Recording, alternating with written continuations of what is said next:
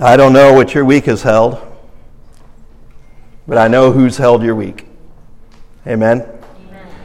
And He loves you, and He cares about you, and He knows what you're going through, and you're not here by accident. He loves you so much that He put you into relationships and into proximity of people who know Him and love Him to encourage you and to draw you ever closer into relationship with Him. But let me ask you this question this morning What puts the scare into you? What puts the scare in you? What causes you fear? What causes you some anxiety? When I was in college, pursuing my ministry degree, Pat and I lived in this small little four room house. You could get four of them in this room. I'm, I'm not kidding. It had a kitchen, had a living room, had a little bathroom off the living room, if you left the door open, the toilet was like another chair in the living room. Had a bedroom. Well, another college couple, Steve and Annie, were friends of ours, and they would often come over and we'd play games and eat pizza on the weekends. And around Halloween time, I got a hold of some snapping pop noisemakers. You ever see these things? They come in a little box and you throw them at the ground or at the wall and they go pop, pop, right? Oh, I just, I just thought I had to have some of those because I was still a kid. And, uh, and Steve and I were, were leaving one night uh, to go over to his apartment. We're going to go get a game and bring it back to play. And so we went outside, and Pat and Annie were, were standing in the kitchen, and it was dark out. You know, it was already dark out, and so they couldn't see us outside the kitchen window. The kitchen was all lit up, but we could see them right, through the kitchen window. Well, I thought it would be funny to kind of startle them by throwing a whole bunch of these things at the window. And, uh, and so I did that, and they jumped, and we laughed, and then we went on over to his apartment to get some games. About an hour later, we took forever. About an hour later, uh, we came back, and the porch light was off, and the whole house was completely dark. And I'm like, what? Did they leave? What's going on? And uh, and so I opened the front door and I stepped into the dark front room and I looked up and floating about 18 inches above the ground was this ghostly figure in a white wedding dress, only lit by a dim light under the veil, head hanging down in a crooked kind of position she seemed to be floating or hanging there like she was left at the altar in despair and hung herself in the doorway. It was the spookiest, eeriest sight I had ever seen, and I about jumped out of my skin in a panic. And I reached for the, the light switch, and, and it wouldn't work. it just kind of freaked me out even more. And I suddenly realized that the ghostly figure under the veil was none other than my own bride, Pat. in her wedding dress, and I was nearly hyperventilating, and I shouted, Pat, Pat, get down, get down from there, you're freaking me out. Needless to say, Steve and Annie and Pat were all about laughed their heads off, which, if they had done that, that would have been the scariest thing. Uh, but especially Pat. And she still looks back at that stunt as one of her all time best gotchas. It, it'll teach me to throw my little snapping pops at the window. well, this month, our sermon series is called Scary Stories. And God gives you victory over what puts the scare in you. Besides despairing bride ghosts hanging in the do- uh, doorway, there are at least four things that put the scare in me that only really God can help overcome.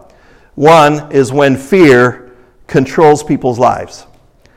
Two, when hopelessness drives people to despair. Three, when sin sucks the life out of people. And four, when powerlessness leaves people stuck. It's fear and hopelessness and sin and powerlessness. Those are realities that keep people trapped in suffering and pain and despair and lifelessness. And people need a new power in their lives to overcome these enemies so that they can experience confidence and hope and freedom and power. That new power comes through Jesus Christ. Amen? Amen. By the way, I want to thank Amira. Amira's here today. Uh, she, she did up our little card for us, the artwork, and came up with the tagline. I, I like that tagline so much, Amira, that we're putting it on the bulletin. So there you go. Uh, that power to overcome fear and hopelessness, sin and powerlessness comes through Jesus Christ. So each week we're going to be addressing one of these scary stories. And today it's the monsters under the bed, our fears. Did you know that fear and anxiety is the number one mental health issue in America? More than 18% of Americans suffer from above normal anxiety to the point that clinical treatment is called for. Uh, about 40% of those get any kind of treatment, okay? But that is more than a whopping 40 million Americans for whom fear is in control of their lives. Billy Graham was correct when he said that this is the age of anxiety. There are so many fears that people can have, it would be hard to list them all. Uh, they, they have all kinds of new phobias coming out. You just pick a word out of the dictionary, put the word phobia at it, and there's a phobia for you. It's like dog phobia. I'm afraid of dogs. Of course, they would come up with something Latin. They include like the fear of loss, like losing a loved one or a job or something important to you, the fear of rejection, the fear of intimacy, the fear of failure, even the fear of success is a thing. The fear of illness, the fear of aging, obviously, the fear of death. Probably, though, the most pervasive fear is just this overall fear of the unknown. We don't know what's going to happen tomorrow. I don't know what's, how it's all going to work out. And so we can get overwhelmed by this fear of the unknown. What's going to happen? How's it going to work out? Well, today I want to unpack a passage out of Philippians 4 that has really helped me with anxiety. God gave us this truth a long, long time ago. And since then, science has come into agreement with it. It kind of catches up. It takes a while for science to catch up with the Bible, but a lot of times it does, or eventually it does. So I'm really excited about the prescription for beating fear in your life that this passage has to teach us. But before we dig into that, I think we need to consider the fact that fear causes damage in your life. It's not benign. Okay? Anxiety inflicts damage into your life and maybe of those around us. When fear is controlling us, it causes a lot of problems. You know that there's three natural responses to fear, fear responses. When uh, and God designed these, by the way. God designed these fear responses. He designed our brains such that when you are faced with a, a, an anxiety or a fear producing stimulus, you'll have one of basically two responses or maybe a third. Okay? And the, the, the uh, two responses are fight or flight, right? And so, uh, so a car's coming at you, and they seem to be speeding up, and you're walking across the street, and, uh, and immediately you you, when you notice your amygdala kicks into gear, it shuts down parts of your brain, it turns on parts of your body, uh, causing extra blood flow to your legs and, and extra response. It shuts down your digestive system. it shuts down a whole bunch of other systems that, that are usually going and just turns on the ones to protect yourself. And you'll go into fight or flight. Hopefully, if it's a car, it's flight. okay? It's like, come on, bring it on. No, it's like, it's like you're, you're not Popeye, you know. Uh, and so, and so the fight or flight. Another one is freeze, which is kind of like flight, but it's one where everything just shuts down, and you can't even respond, and you're just frozen like deer in the headlights, right? You all know that feeling. And these responses are something that God put into us to protect us but in this age of anxiety, they can really get out of balance. In fact, they can get out of balance in such a way that, that uh, we can have a fear response to everyday situations that can't really harm us, like meeting somebody new, going to an interview, speaking in public. Okay, that's not literally ever killed anybody. Okay? Uh, asking someone to a date. Okay? In fact, we may get so overwhelmed that our whole brain sort of shuts down and we just freeze. So, fear and anxiety that takes over control can cause us a lot of problems in life. And the fear response of fight, for example, uh, can cause us to act with hostility toward people. It's actually, people think you're angry or, or moody or, or agitated or irritated. It might be that you're anxious. It might be that you're afraid of something. And so then you argue and fight and attack others simply because of how fear has taken over. Kind of reminds me of the Frankenstein's monster. You know, when the townspeople came out with their torches and pitchforks because they were afraid of the monster, though he hadn't really done anything to them. He was just different. Uh, and so that can create hostility. The flight response uh, can cause, well, when you, you can get anxious or afraid of something, we might try to avoid it as much as possible, like trying something new or going on a trip, or being in a social situation, applying for jobs, telling the truth, or even just talking about anything that's not just surfacey, you know, like my vulnerabilities and my hopes. These flight responses can bring isolation and loneliness and lost opportunities and a, and a kind of stuckness in our problems because instead of dealing with them, we just run away from them. And kind of similar to the flight response is the freeze response. When anxiety and fear have control, we can kind of just shut down, not respond at all. Freezing up has caused people to stay in abusive relationships because they were just too afraid to make a change. They're afraid that if they decide to do something different, might, things might actually get worse and they freeze up. So when fear has control, our lives are held back and we hurt ourselves and we cause hurt to others. Well, God didn't mean for us to live in constant fear, okay? But to overcome fear through the power in our lives. Look at Philippians 4 6. Uh, well, actually, let me, let me rattle off a few verses, then we're going to go to Philippians 4. Okay, Philippians 4 6 says, Don't be anxious about anything. God didn't intend for us to live in anxiety. Don't be anxious about anything. Romans 8:31 says if our God is for us, who can be against us? And verse 37 says, "No, in all these life-threatening things, we are more than conquerors through him who loved us." A verse that really captures this truth is Psalm 27:1.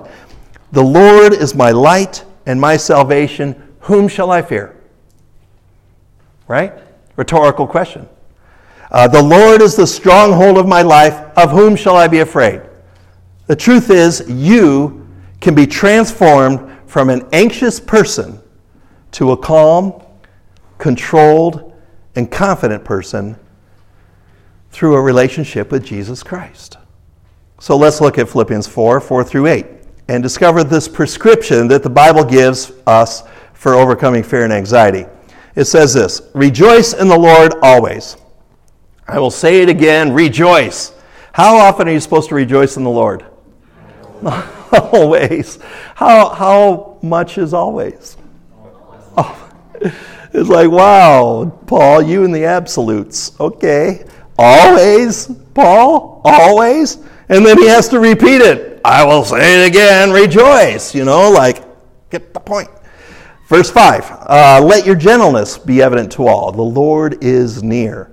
Verse 6 Do not be anxious about anything, but in every situation, by prayer and petition, with thanksgiving, present your request to God. Verse 7 And the peace of God, which transcends all understanding, will guard your hearts and minds in Christ Jesus. Then, verse 8 Finally, brothers and sisters, whatever is true, whatever is noble, whatever is right, whatever is pure, whatever is lovely, whatever is admirable, if anything is excellent or praiseworthy, think about such things. So, this passage has several instructions and a promise. The promise is what all anxiety ridden people long for the peace of God to guard my heart and my mind in Christ Jesus. I want peace instead of anxiety and fear. Okay? But to experience the reality of God's promise of peace, we only need to follow the instructions. And what are the instructions? To be in the Lord, it says, rejoice in the Lord. To be gentle, to rejoice, uh, to bring all fear and anxiety to the Lord. And as you do, do it with a thankful heart. To change what you think about, to think about certain things in certain ways. Now, if you look at all of these instructions from the 5,000 foot view, These things really boil down to about three basic changes that we need to make in our life to achieve peace. One is to change your motive. Two, change your method.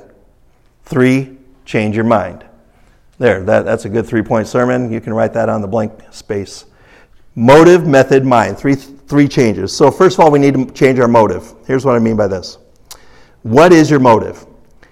Your motive might be to get rid of all these nasty anxieties and become calm, controlled, and confident. Okay? That is certainly possible through Christ. Okay?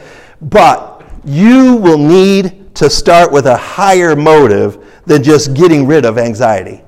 You need a higher motive than that. The higher motive must always be to glorify God. To glorify God in your heart, in your life, you want Him to be the major focus, the major power, the major source for all of your life. Not fear, not anxieties, not all the threats of the world.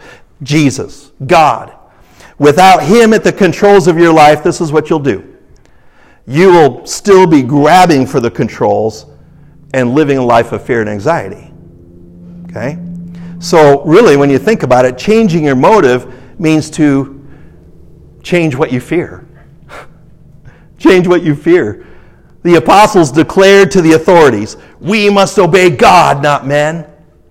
In a fearless moment, we must obey God, not men. He said to the authorities, the ones who could throw them into prison. Instead of fearing the unknown or rejection or loss or intimacy or threats to their egos, the apostles only feared God. When you first and foremost have a healthy fear of God, you sort of forget about yourself and all these things that you're afraid of happening to you. And you only become concerned about what God thinks, what He can do, who He is, and whether or not He is being glorified in your life. Overcoming fear starts with fearing the right thing, God Himself. When you fear God first, nothing else can shake you, okay? Because nothing else even compares to God. Uh, Psalm 27 1 The Lord is my light and salvation, whom shall I fear? The Lord is the stronghold of my life, of whom shall I be afraid? So, in beating anxiety, really you just change your motives to only fearing God. And if you really do fear God, this is what it means it means that you not only believe He's real, you wouldn't be afraid of something that you're convinced isn't real. So, not only do you believe He's real, but you shake at the thought of his overwhelming power and presence. God's awesomeness should make you a bit nervous and shake you and shake cause you to shake in your boots. Think of it like this. Have you ever gotten right up close to a full-grown elephant? How, how many have, by the way? A, a couple of you have, okay. And so you get up close to a full-grown elephant and it makes you a little nervous because this thing is so big and it moves. and you know that if it wanted to, it could turn you into a pancake. Right? Well, likewise, knowing God's raw power gives you an awesome respect for Him. But what if you learned that the elephant knew you, right? And loved you? Nice elephant and would do anything to protect you, you would still be in awe of its power, but you would also have a lot of comfort and confidence because if anyone messes with you, well, you have an elephant that will turn them into a pancake. Right? So now the fear of God is giving you confidence over everything else. When you fear God, you abandon sin and self, uh, selfishness through repentance.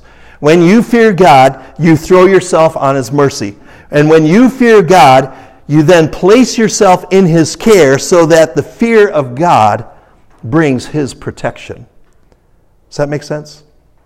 God is much bigger, more powerful, more intelligent, more wise, and He is omniscient, more so than any elephant.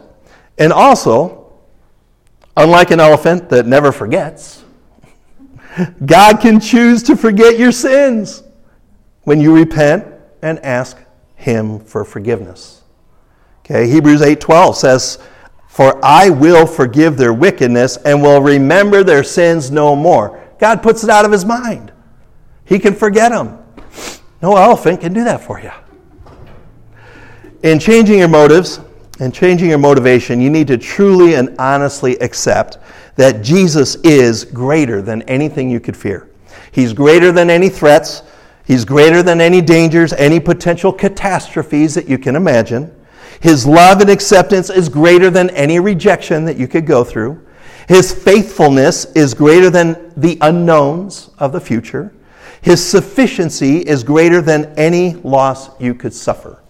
Not only is he greater than anything we can fear, he's also our source for hope and salvation and heaven and purpose and destiny. And the most powerful being in the world is now your friend, and he's for you, not against you.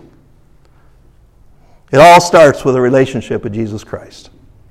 Make the inner driving motive at the core of your being to live for God, to please Him, to glorify Him, to accept from Him His adoption of you as His child. He loves you, He's for you. And he wants you under the wings of his protection. Psalm 17:8 says, "Keep me as the apple of your eye, hide me in the shadow of your wings."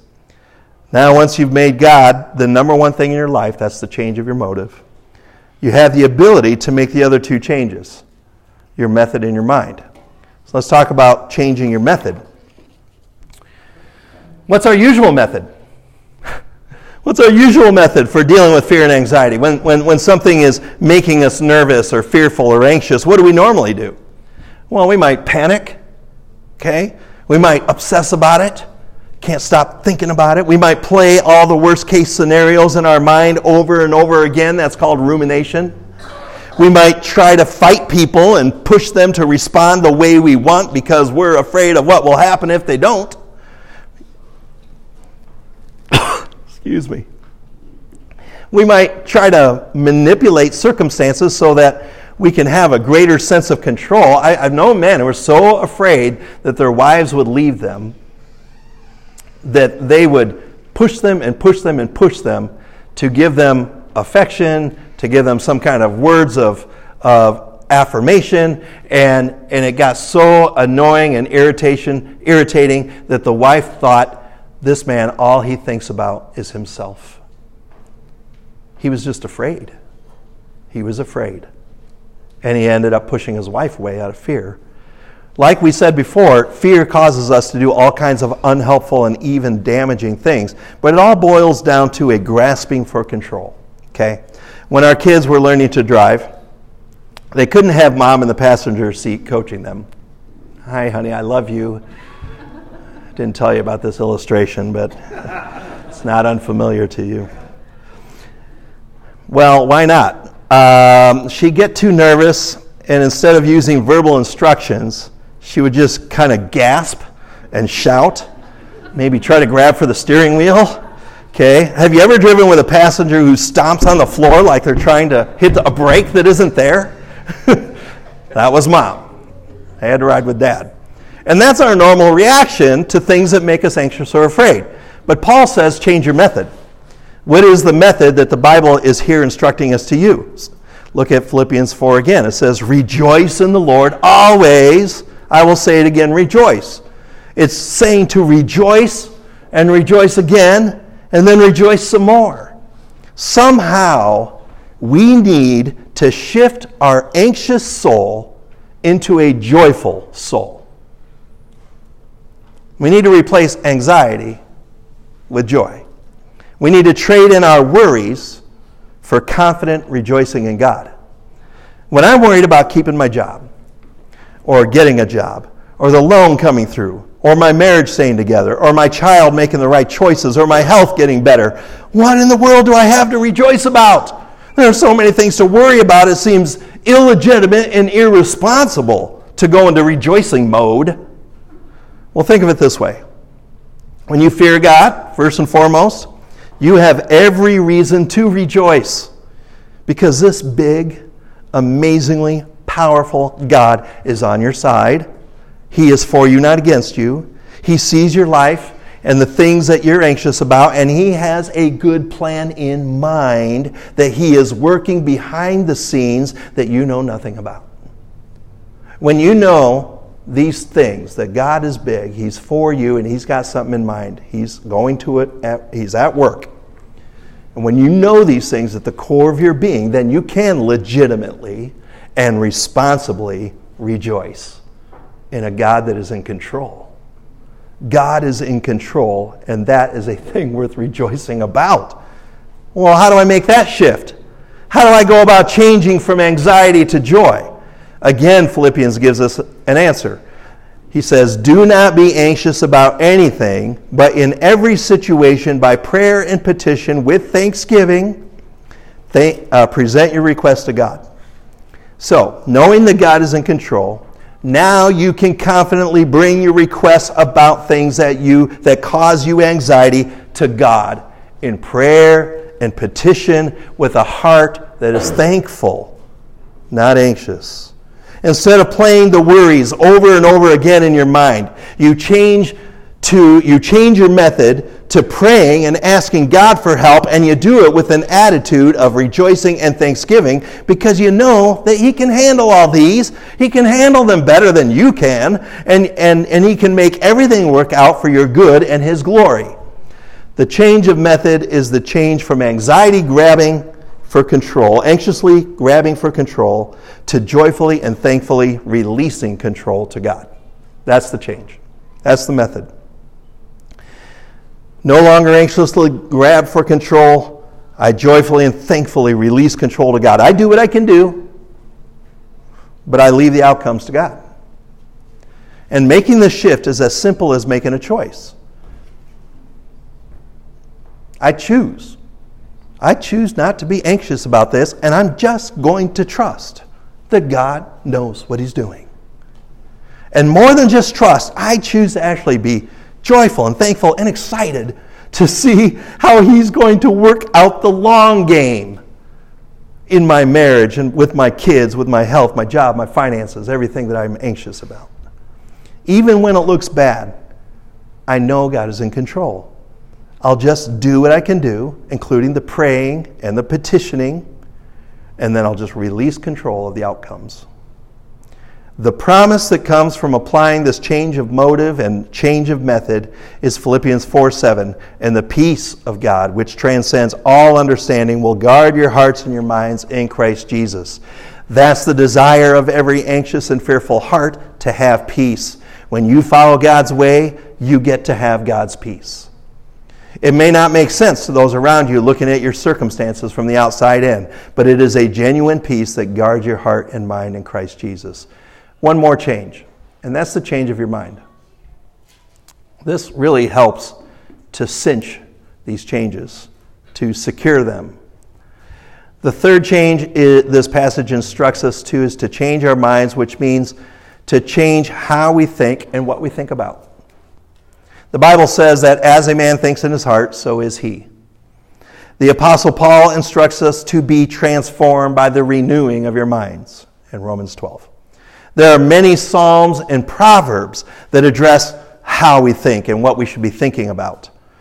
As it so happens, Philippians 4 passage that we're looking at instructs us on how to focus our minds so that we can have the peace of God that transcends all understanding. Look at verse 8 again. Finally, brothers and sisters, whatever is true, whatever is noble, whatever is right, whatever is pure, whatever is lovely, whatever is admirable, if anything is excellent or praiseworthy, think about those things. Think about such things. Okay, right away we notice Paul keeps repeating the word whatever. We thought middle school girls came up with that, right? No, apparently it was the Apostle Paul. Said whatever. Whatever is true, whatever is noble, whatever is right, and so on. And he's telling us don't just think about whatever your mind wants to think about. Don't let your mind dwell on just whatever it comes, whatever comes to it. Okay, anything can come to mind, right? Anything can go through your mind. Your own thoughts, your own memories. Uh, Satan can plant thoughts in your mind somehow, you know, like whispering in your ear. Uh, the, Martin Luther said, We cannot stop the birds from flying over our head. right? They're going to do that. But you can keep them from building a nest in your hair. it's like people in the 15th century had a sense of humor. Who would have thought? And so true. So he's saying, no, you focus your mind on certain kinds of things. You can think about whatever, just make sure it is whatever is pure and lovely and admirable. This is what I would call power thoughts. These are power thoughts in your life. Uh, our natural fallen sinful tendency is to have worry thoughts. Okay, our fallenness. Adam bit the apple, and that caused us to have worry thoughts. There's a connection. And our sinful tendency is to have worry thoughts that are negative and damaging. There are things like we, we try to have mind reading thoughts. Well, he thinks I'm dumb. Or catastrophizing thoughts like, I'm going to end up homeless.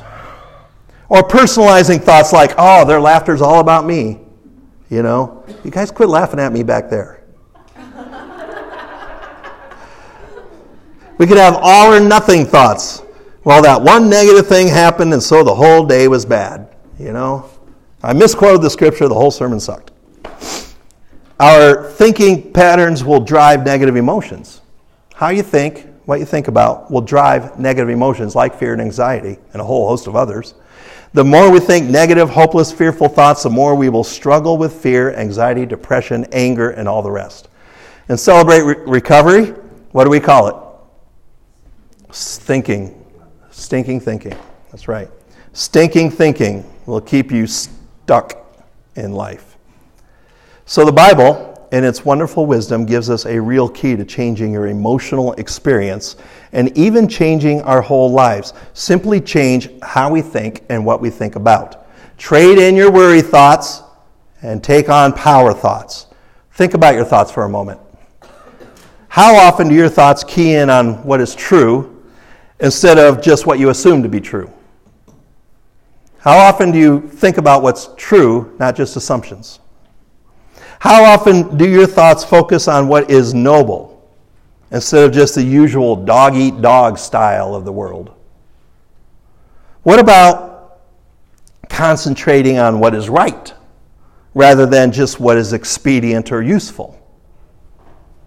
Instead of allowing your mind to go into what is unwholesome, transfer your thoughts to the power thoughts of things that are good and pure. Instead of dwelling on the trashy, think about what is lovely. Instead of fixating on what is self serving and advantageous, why not dwell on what is admirable? And why not just praise what is excellent rather than cursing everything that is wrong. By changing your thoughts, you can change your emotions. By changing your emotions, you can change your life. Life in Christ affects your motive. Instead of leaving, uh, instead of fearing everything else, you now fear God alone. Life in Christ affects your method.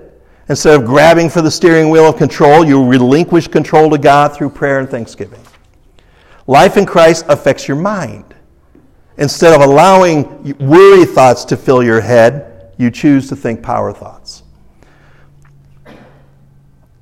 Through Christ, you can become a calm, collected, controlled, confident person.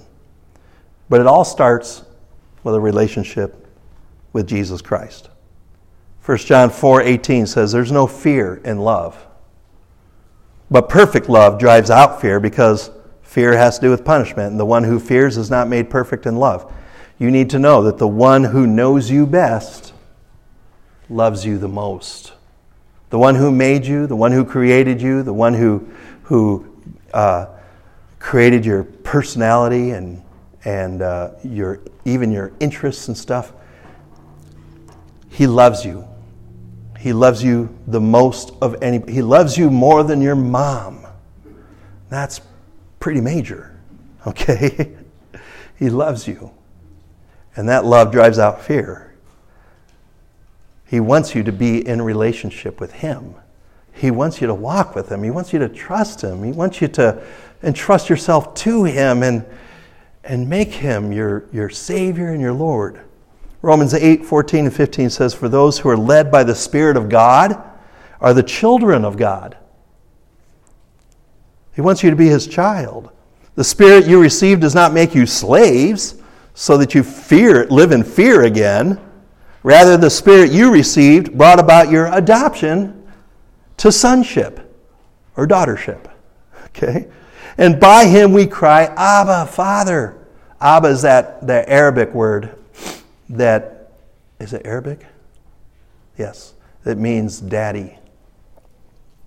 The Spirit Himself testifies with our spirit that we are God's children. So those who are led by the Spirit of God are the children of God. When you are a child of God, you no longer need to live in fear. The Spirit of God within you gives you protection and power and strength to be free from the fear of death, free from the fear of hell, free from the fear of the unknown. How do you become a child of God?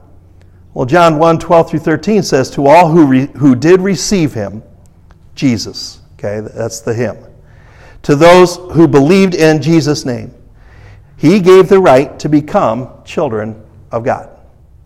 Children born not of natural descent, nor a human decision or a husband's will, but born of God. Becoming God's true child is as simple as receiving him and putting your faith and your trust into Him. It's being remorseful for your sins and intentionally turning away from sin as God's power helps you.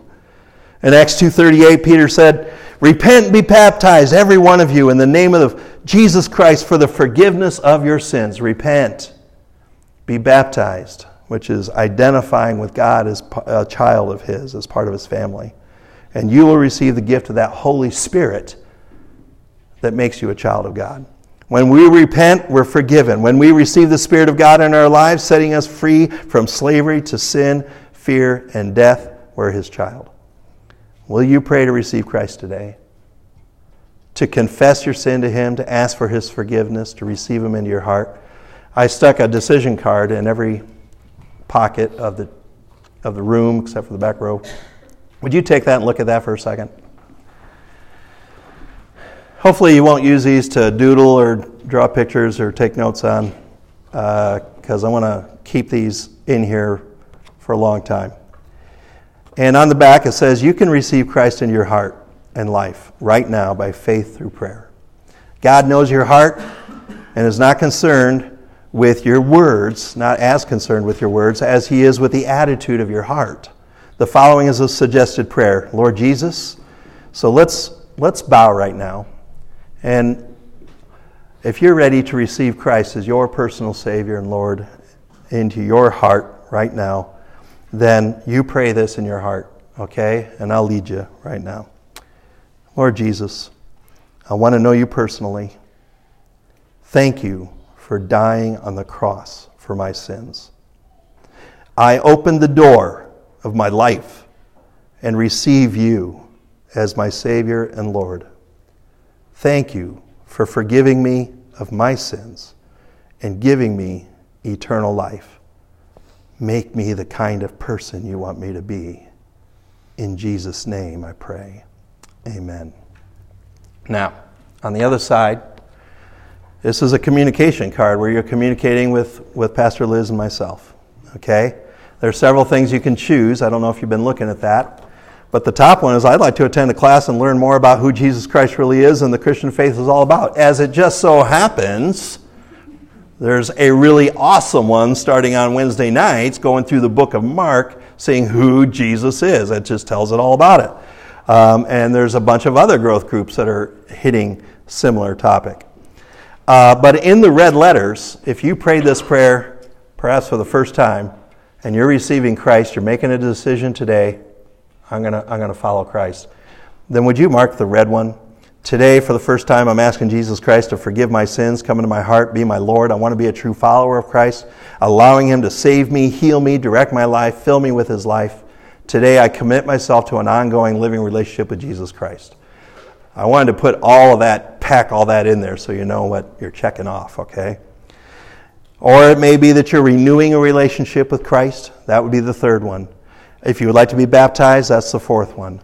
If you would like to start meeting with a mentor to get discipled and, and solidly establish your walk in Christ, Uh, that would be the next one. And then the last one, if you feel like God's calling you into some kind of full time vocational Christian ministry and you'd like to talk to one of us, you can mark that one. Put your name, phone number, email, place this in the basket at the end of the service or in the joy box, or third option, hand it to me or hand it to Liz. So there's four options basket, box, Scott, Liz. Okay.